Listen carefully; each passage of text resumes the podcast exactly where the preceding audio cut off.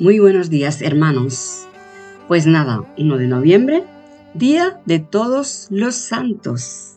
Así que felicidades porque es tu día, sí. Porque todos, todos somos santos.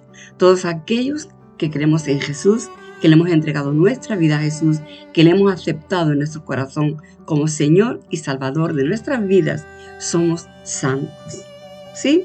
Porque santo significa alguien que ha sido limpiado con la sangre de Cristo.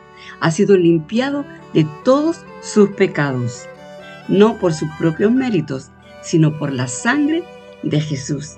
Alguien que ha sido limpiado y que ha sido consagrado, apartado de este mundo y consagrado para servir a Dios.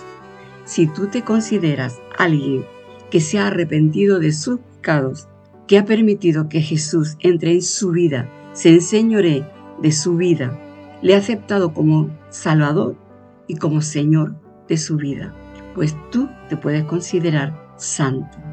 Pero ¿sabes qué? Que aún entre los santos, pues bueno, puede haber diferencias. Te voy a contar algo que ocurrió en un convento.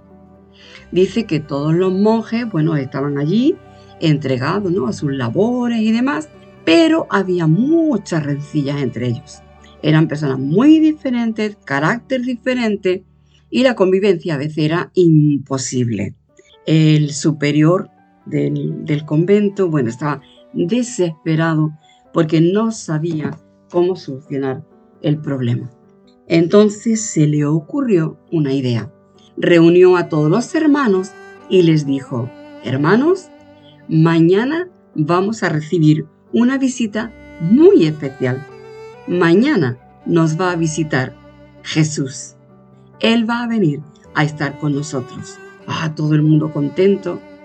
Pero el abad le dijo, solamente ocurre una cosa, que Él no se va a manifestar a vosotros como Jesús, como quien Él es, sino que va a venir disfrazado de uno de vuestros hermanos. Así que vosotros no sabéis quién es, pero uno de vuestros hermanos es Jesús. ¿Sabes qué ocurrió al siguiente día?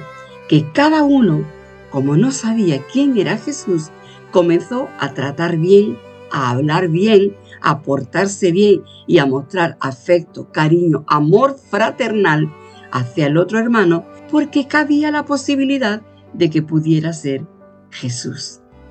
Aquel día todo fue maravilloso. Había paz, se hablaban bien unos a otros, se ayudaban unos a otros, se portaban bien unos con otros. O sea, el amor era realmente un amor fraternal, pensando que el otro podría ser Jesús. ¿Qué nos dice esto? Que realmente tiene que ser así. Nosotros tenemos que ver a Jesús en nuestro hermano. Si hemos sido comprados por la misma sangre, hemos sido lavados por la misma sangre, hemos sido hechos hijos de Dios por Jesús. Si cada uno de nosotros tenemos a Jesús en nuestra vida, tú tienes que ver a Jesús en tu hermano. Y quizá eso te ayude a amarlo, a verlo como si fuera Jesús. Así que en esta mañana yo te digo, mira a tu hermano como si fuera Jesús y llámalo con un amor fraternal. Dios te bendiga.